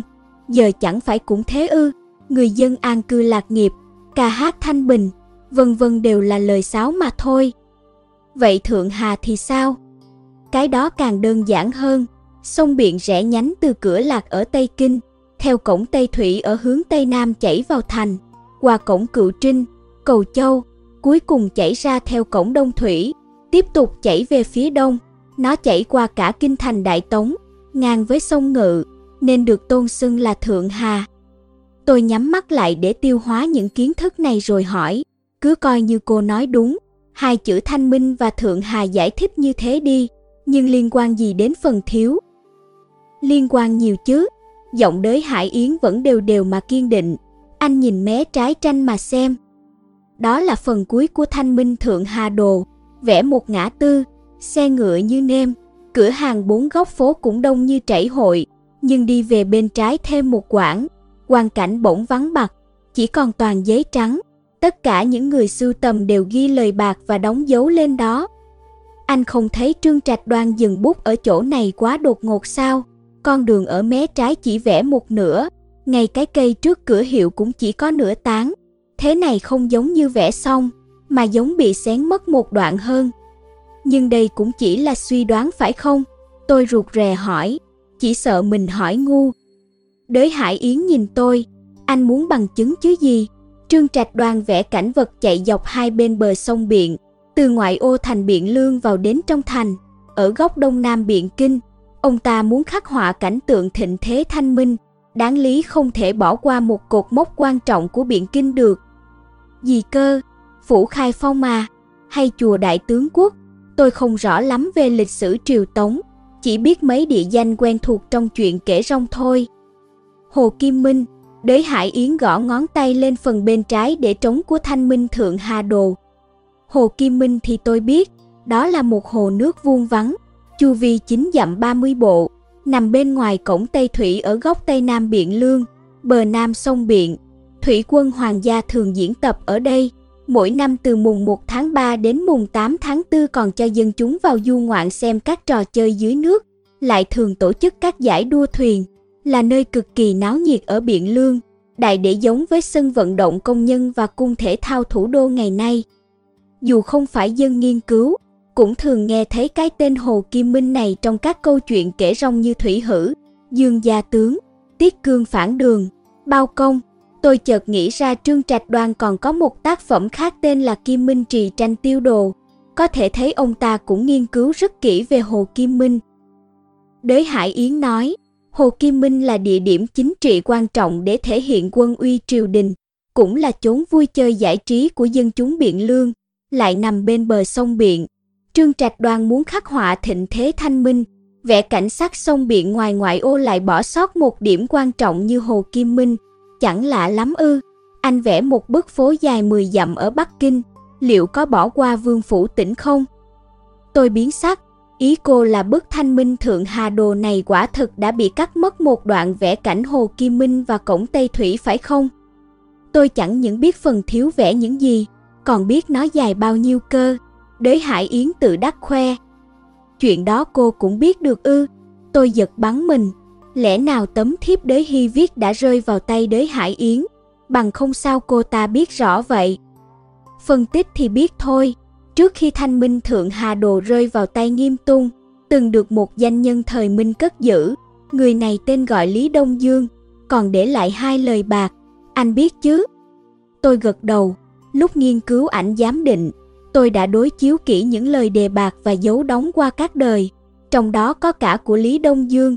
Lý Đông Dương là danh thần hai triều hoàng trị và chính đức, cũng là một nhà sưu tầm có tiếng.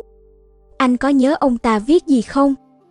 Tôi lắc đầu, tôi chỉ quan tâm tới dấu đóng và mối liên quan giữa các lời bạc, phần nội dung đều đọc qua loa, không lưu ý.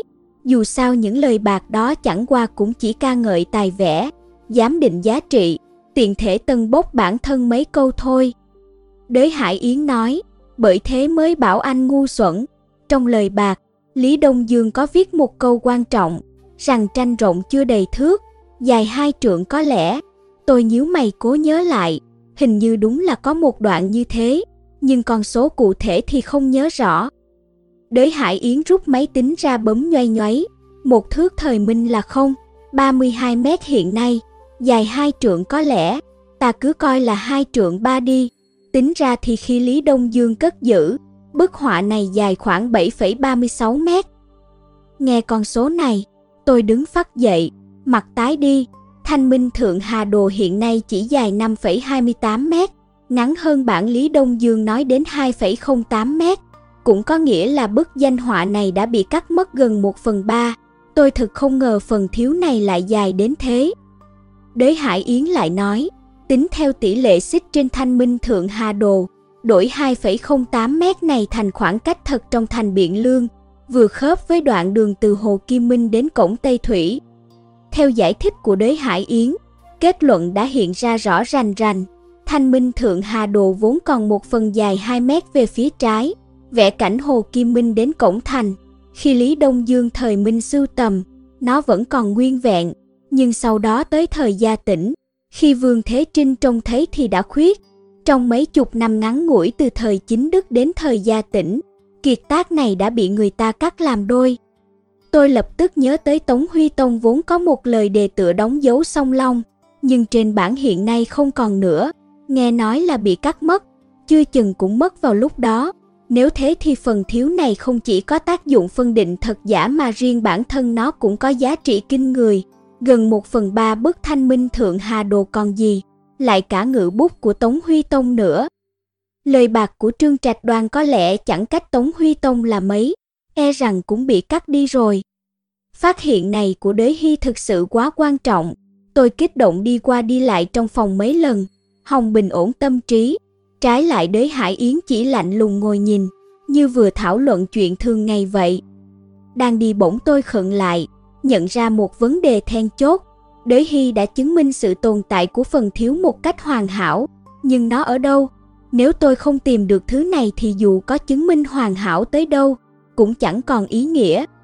Nghĩ vậy, tôi hỏi đế Hải Yến, ngoài khảo chứng được nội dung và độ dài của phần thiếu, cụ tổ nhà cô có nhắc gì tới tung tích nó không? Đế Hải Yến ngạc nhiên nhìn tôi, anh nói gì cơ?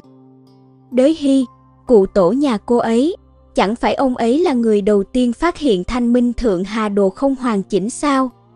Nghe câu này, nụ cười của đế Hải Yến tắt liệm, cô khoanh hai chân lại, anh tưởng những điều hôm nay tôi nói đều là biết được từ đế Hy sao? Ấy, không phải ư?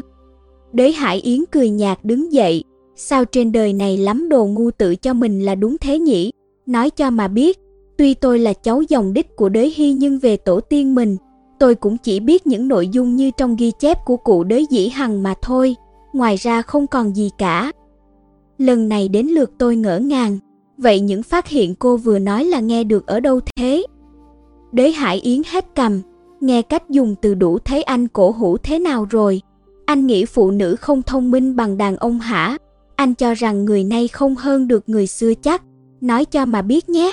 Những điều đó đều do tôi tự nghiên cứu từ hồi cấp 3 đấy. Tôi kinh ngạc không kém lúc biết Thanh Minh Thượng Hà Đồ còn một phần nữa.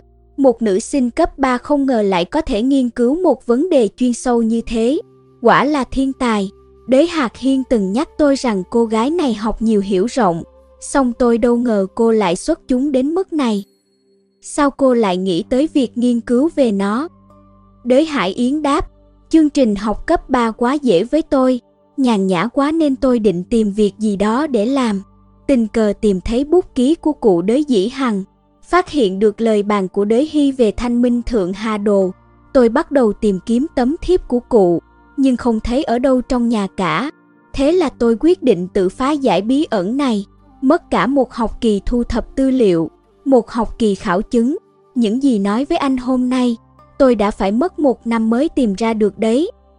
Đã vậy sao cô không công bố? Tôi thắc mắc, lúc cô ta học cấp 3 là khoảng những năm 80, vậy mà trước giờ tôi chưa từng nghe bất cứ một bình luận nào về chuyện này trong giới thư họa cả. Đới Hải Yến nhún vai khinh khỉnh, công bố làm gì?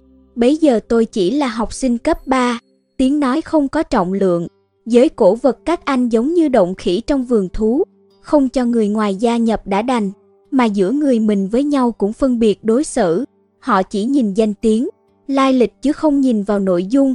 Tôi đã gửi bài tới mấy tạp chí, cũng từng liên hệ với chuyên gia trong giới học thuật, đều như ném đá xuống giếng.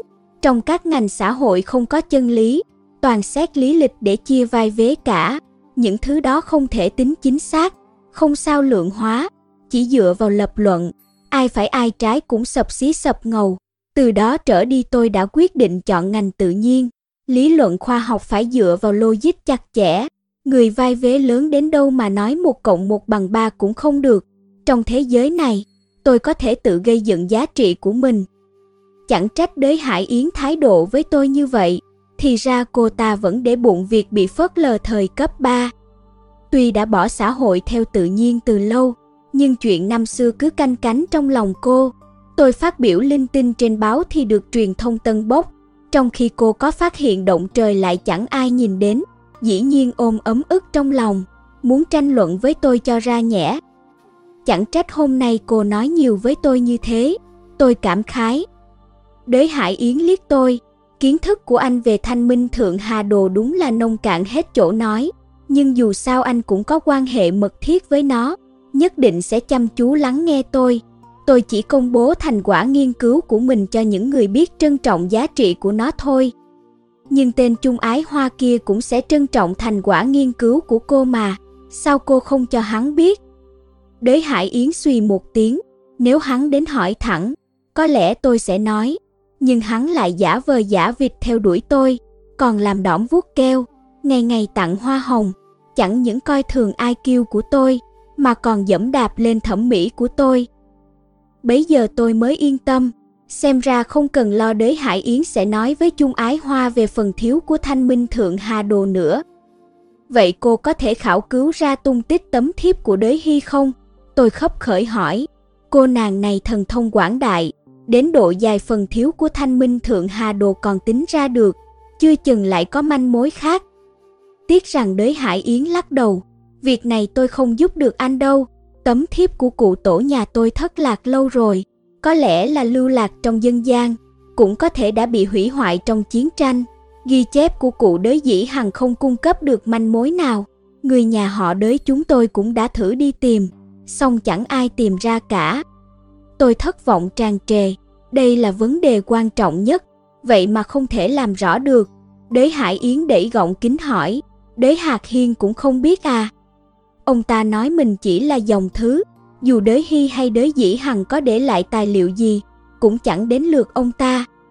Cũng biết thân biết phận đấy, đế Hải Yến cười khẩy, họ đế chúng tôi quê gốc ở tiền đường, mà chi nhà đế Hạc Hiên đã dời tới Hà Nam từ lâu, đến trước giải phóng mới quay lại Nam Kinh, thế nên trong tộc phả họ đới đã tách chi này ra riêng, không liên quan đến chi ở tiền đường. Ờ, tôi chợt thấy là lạ, như thể vừa bỏ qua manh mối nào đó, nhưng gãi đầu nghĩ mãi không ra, bèn câu mày vắt óc cố nhớ. Thấy tôi vò đầu bước tai suy nghĩ, đế Hải Yến Phi cười thành tiếng rồi đứng dậy, quả quyết nói, những gì muốn nói tôi đã nói xong rồi, anh đi đi, sau này đừng đến làm phiền tôi nữa. Cảm ơn cô, tôi chân thành cảm tạ, tôi và cô ta vốn không quen biết, được cung cấp bao nhiêu manh mối thế này đã là thu hoạch trên cả mong đợi rồi. Đới Hải Yến xua tay, chẳng hiểu ý là đừng khách sáo hay đừng nói dông dài. Tôi đang định đi thì nghe tiếng gõ cửa, mở cửa ra liền thấy mấy viên cảnh sát, họ rút thẻ cảnh sát ra, nói rằng vừa rồi có người thấy tôi cùng Dược Bất Nhiên đi vào ký túc này nên muốn đưa tôi về phối hợp điều tra. Xem ra Dược Bất Nhiên đã trốn thoát, tôi cũng chẳng biết cảm giác của mình là tiếc nuối hay mừng rỡ nữa.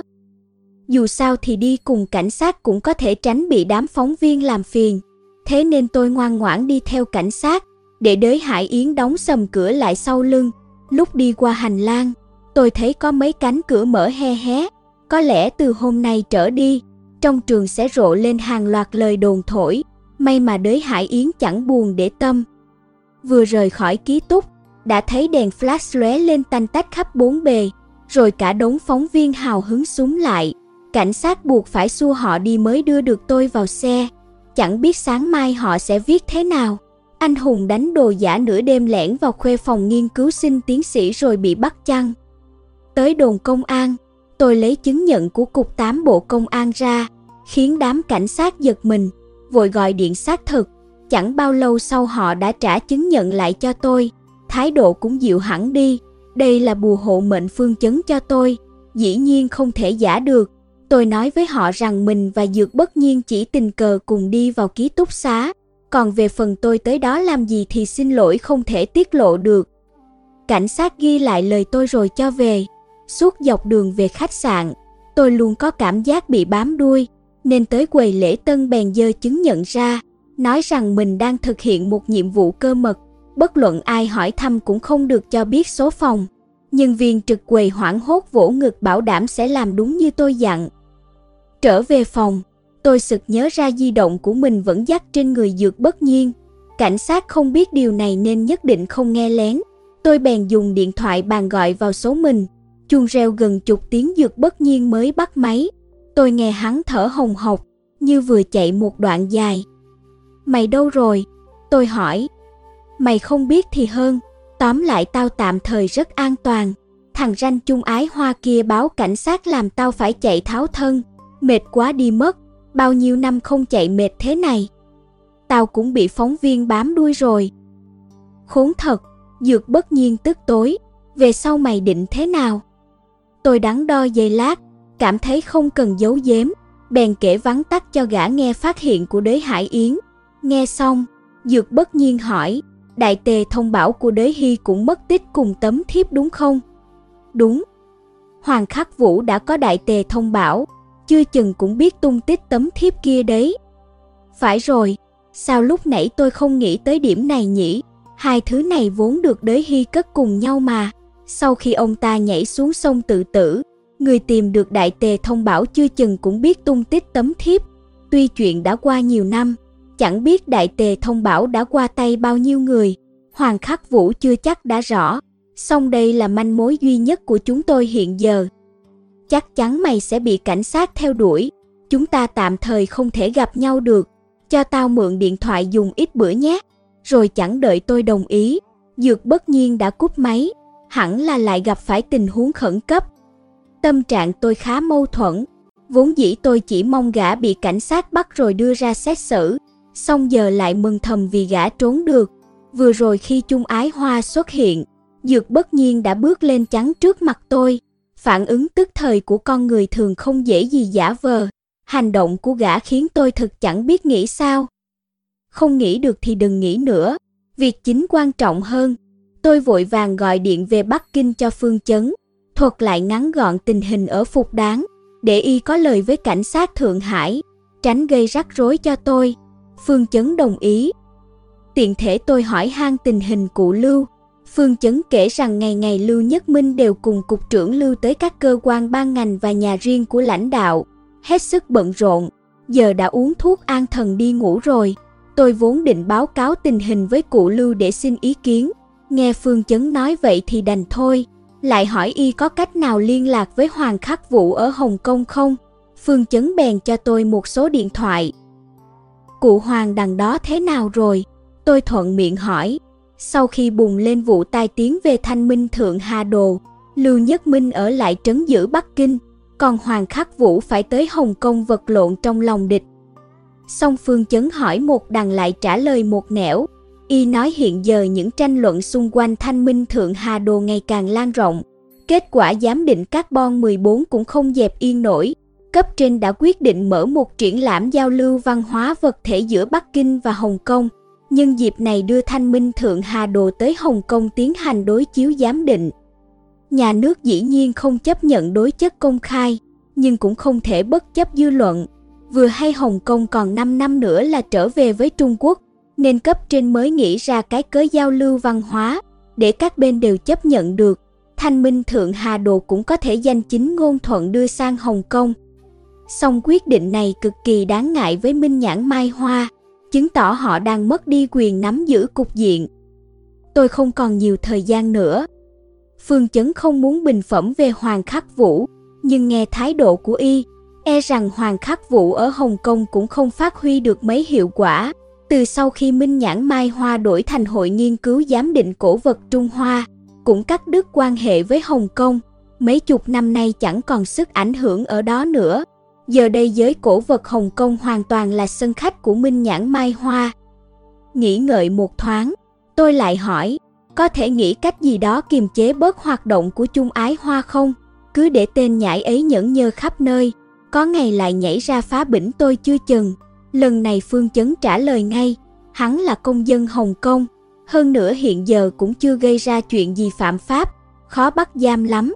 Ngừng một lát, y lại nói, nhưng nếu cậu muốn dược bất nhiên xa lưới thì cực dễ. Xem ra bộ máy nhà nước mạnh hơn tôi tưởng tượng nhiều, đây vốn là cơ hội ngàn năm khó gặp, nhưng tôi phân vân giây lát lại trả lời rằng tạm thời chưa cần vội, cứ để gã lại đó có việc cần dùng. Phương Chấn chỉ ừm một tiếng, không hề gặn hỏi.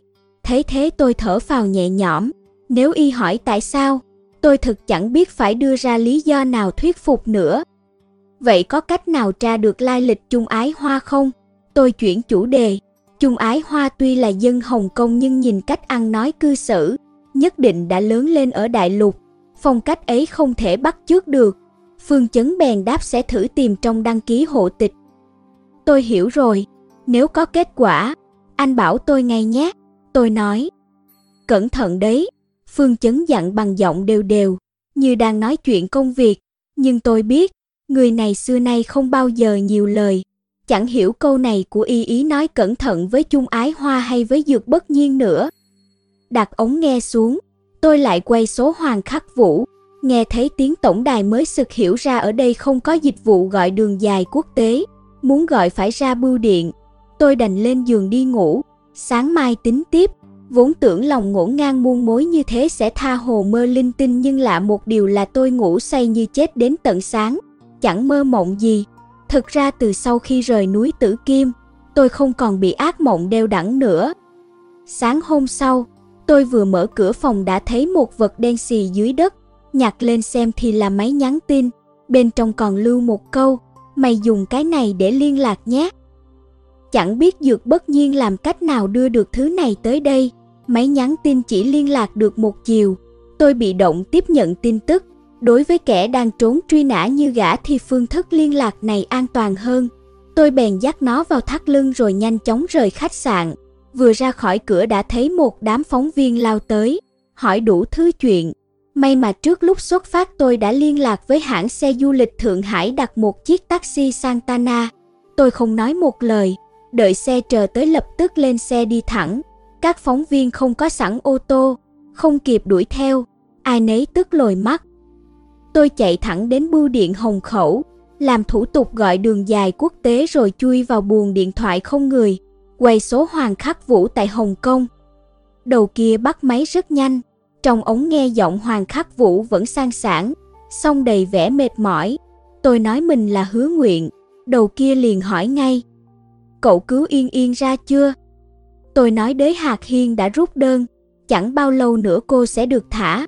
Hoàng Khắc Vũ hỏi tôi đang ở đâu, tôi đáp rằng Thượng Hải, tức thì ông ta nổi khùng, mắng tôi một trận như tát nước, hỏi vì sao tôi không ở lại Nam Kinh với Hoàng Yên Yên. Tôi chẳng hơi đâu giải thích, đợi ông ta mắng chán mới hỏi ông ta lấy được đại tề thông bảo ở đâu. Hoàng Khắc Vũ vặt lại, cậu hỏi chuyện này làm gì? Tôi phát cấu đáp, còn làm gì nữa? dĩ nhiên là điều tra về thanh minh thượng hà đồ rồi. Ông đưa đại tề thông báo cho tôi mà chẳng nói rõ gì cả, làm tôi suýt nữa mắc bẫy đế hạt hiên. Giờ là lúc ngàn cân treo sợi tóc, mấy lão tiền bối các vị có gì làm ơn nói thẳng ra, đừng vòng vo ám chỉ nữa được không?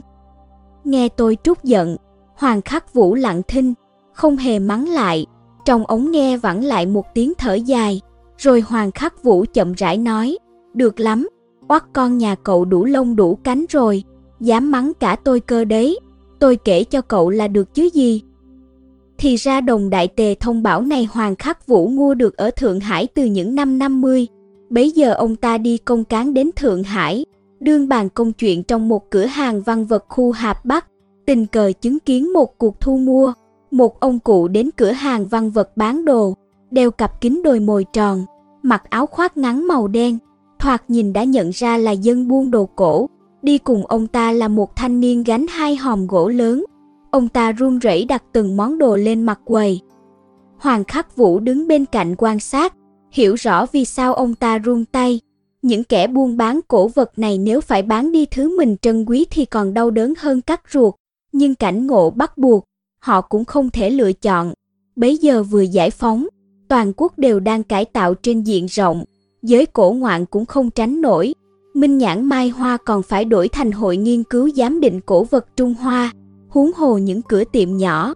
Họ chỉ có hai lựa chọn, một là sát nhập vào cửa hàng văn vật, công tư hợp doanh, hai là bán đồ cho cửa hàng văn vật. Hiển nhiên ông ta đã chọn cái sau. Hoàng Khắc Vũ liếc qua thấy những thứ ông ta đem đến không soàn, nào bình gốm chắp màu giữa thời Minh, nào lư đồng nào Phật Ngọc thời Thanh, nào ấn vuông thời Hán, mảnh ngói thời Tần, còn mấy bức tranh chữ, đủ các thể loại, mang ra chợ có thể được giá hời. Phụ trách thu mua là một gã trai trẻ, ông cụ đặt từng món lên quầy thận trọng bao nhiêu thì hắn cổ thả bấy nhiêu, tiện tay cầm lên xem lung tung cả. Ông lão bày hết một hòm ra, Gã kia bèn cầm bút lên nói, mỗi món 5 đồng, tổng cộng 20 món là 100 đồng. Ông cụ cuốn lên nói đồng chí không thể tính như thế được, văn vật đâu có giá ấy. Gã kia trợn mắt đáp quy định của chúng tôi ở đây là vậy. Ông cụ mở một cuộn tranh ra đánh soạch, nói rằng đây là khê biên đối đàm đồ của Tôn Khắc Hoàng. Trước đây phải bán hơn 80 đồng bạc, rồi lại cầm một thỏi mực lên giới thiệu. Đây là mực tùng do tra sĩ tiêu chính tay đề chữ, chỉ riêng hai thứ này đã phải hơn 200 đồng bạc rồi. Gã kia sốt ruột vung tay, đó là dưới xã hội cũ, toàn tính theo tiền mồ hôi xương máu của nhân dân bị bọn địa chủ phong kiến bóc lột cả, giờ không theo lệ ấy nữa. Một món bốn tệ, ông còn dài dòng thì giảm xuống ba tệ, ông tự liệu đi. Ông cụ tức điên dậm chân nói không bán nữa, gã nở nụ cười nhạt, Ông không bán cho cửa hàng văn vật thì còn bán được đi đâu. Giờ tôi sẽ gọi điện tới các cửa hàng khác, dặn họ cứ bán theo giá ấy. Xem xem ông đi nhanh hay tôi gọi điện nhanh. Ông cụ giận quá, đứng trước cửa hàng khóc rống lên. Hoàng Khắc Vũ ngứa mắt không chịu nổi bèn mắng cho tên kia một trận. Bấy giờ rất nhiều nhân viên ở cửa hàng văn vật đều là người của Minh Nhãn Mai Hoa. Hoàng Khắc Vũ đã lên tiếng, gã kia liền nín thinh thích, Cuối cùng hai hòm văn vật của ông cụ cũng được tính một mức giá chấp nhận được. Ông cụ vô cùng biết ơn Hoàng Khắc Vũ, lấy trong ngực áo ra một túi lụa đỏ, bên trong có một đồng tiền. Vừa thấy đồng tiền, Hoàng Khắc Vũ đã trợn tròn mắt nhận ra đại tề thông bảo khuyết gốc trong truyền thuyết. Ông cụ đặt đồng tiền vào tay Hoàng Khắc Vũ nói đây là bảo vật trấn tiệm của chúng tôi, vẫn giấu kỹ đến nay. Giờ thế đạo thay đổi, giữ lại cũng vô dụng, anh là người biết hàng, hiểu được giá trị của nó, xin anh cứ giữ lấy, bảo quản nó cho tốt, đừng để uổng phí nó. Dứt lời ông cụ vịn tay thanh niên kia, liêu siêu rời cửa hàng văn vật. Đó là tiệm đồ cổ nào? Tôi hỏi. Hoàng Khắc Vũ đáp, tôi không nhớ nữa, nhưng cậu có thể hỏi thăm anh chàng kia. Anh ta tên gì? Tên Lưu Chiến Đấu, giờ là phó thư ký của Hiệp hội Giám thưởng Thư họa Thượng Hải, người phụ trách tại Thượng Hải của nhà họ Lưu. Tôi ngạc nhiên, không ngờ người như vậy cũng ở trong minh nhãn mai hoa, hơn nữa còn có địa vị cao thế. Đương định hỏi Hoàng Khắc Vũ thêm câu nữa thì ông ta nói rằng phải đi rồi vội cúp máy. Tôi hơi do dự, Từ sau khi sự việc thanh minh Thượng Hà Đồ nổ ra, sản nghiệp của Minh Nhãn Mai Hoa trên khắp cả nước đều lao đao. Tất cả bọn họ đều cho rằng tôi chính là kẻ khơi mào ra mối họa lần này. Truyền thông càng tân bốc tôi, họ lại càng căm hận. Lưu Nhất Minh hiểu điều đó nên mới bảo tôi đừng viện đến thế lực của Minh Nhãn Mai Hoa mà hãy âm thầm điều tra. Giờ nếu tôi tìm tới Lưu chiến đấu thì cũng ngang bằng tự tiết lộ hành tung. Nhưng rồi tôi lại nghĩ, những phóng viên kia chắc chắn đã lên bài, nên thực ra tôi đã lộ rồi, còn trốn lánh gì nữa. Vào lúc cấp bách này, đâu thể đắn đo cân nhắc nhiều thế được. Trong bưu điện có sẵn danh bạ, tôi dễ dàng tra được địa chỉ của Hiệp hội Giám thưởng Thư họa Thượng Hải, bèn đến đó ngay. Hiệp hội Giám thưởng Thư họa Thượng Hải nằm trên đường Hoài Hải khu Hoàng Phố, là một ngôi nhà ba tầng kiểu Pháp, xanh trắng đan xen. Trước đây là nhà riêng của một thương nhân người Anh, hai bên đường trồng đầy ngô đồng Pháp, phong cảnh khá đẹp. Tôi đến nơi, báo với người ở phòng văn thư là tìm lưu chiến đấu rồi lấy chứng nhận của Cục 8 Bộ Công an ra. Có chứng nhận này đúng là tiện thật, nhân viên văn thư vừa thấy mấy chữ thép vàng nọ, lập tức chỉ cho tôi phòng làm việc của thư ký đấu. Tôi đi tới gõ cửa, bên trong vọng ra tiếng mời vào. Tôi đẩy cửa bước vào, thấy cách bày biện rất giống phong cách căn biệt thự của Lưu Nhất Minh ở Tiểu Thăng Sơn, đơn giản trang nhã. Trên tường treo mấy bức thư pháp rồng bay phượng múa, lạc khoảng đều là các lãnh đạo cao cấp.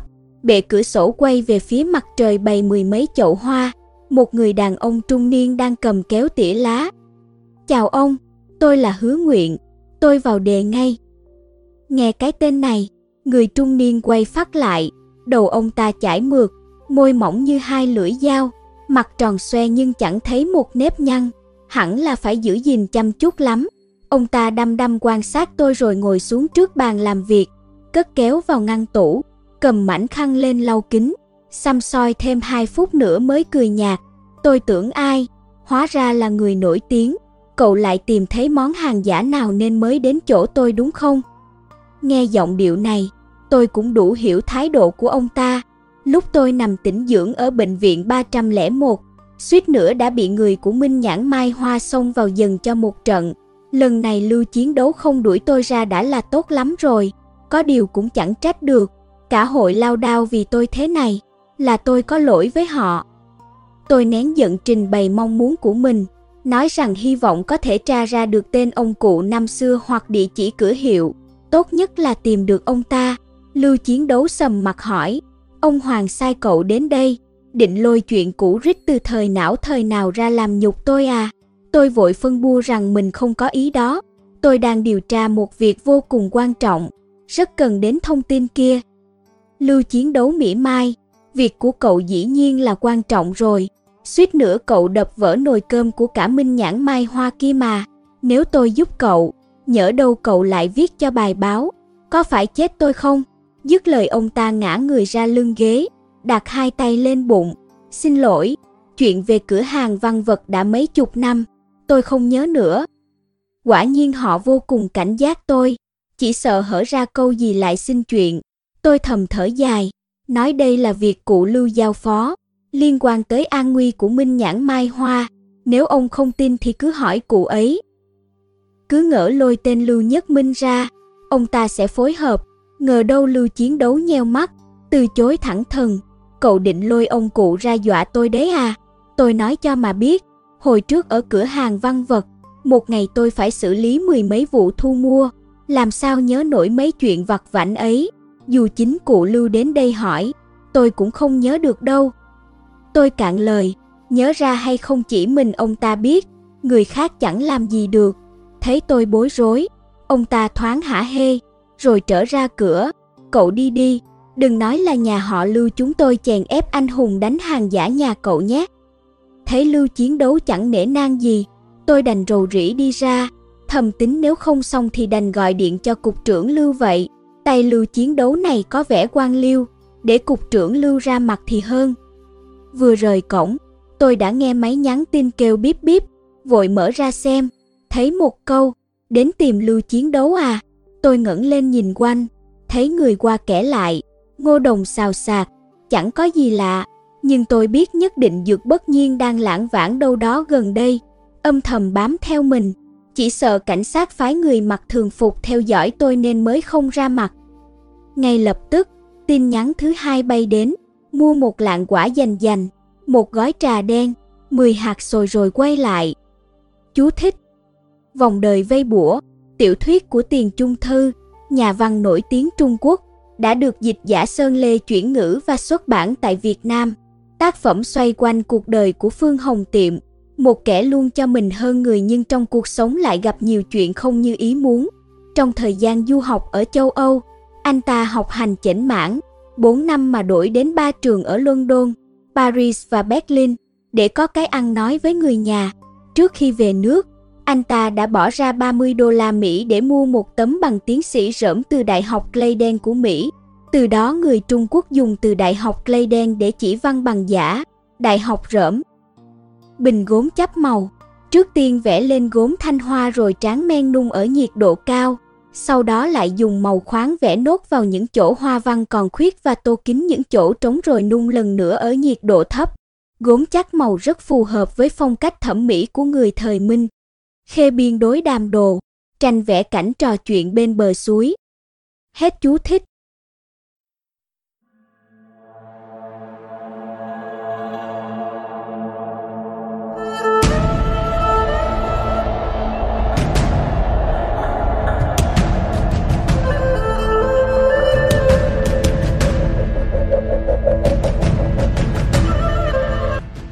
Cảm ơn các bạn đã đón nghe.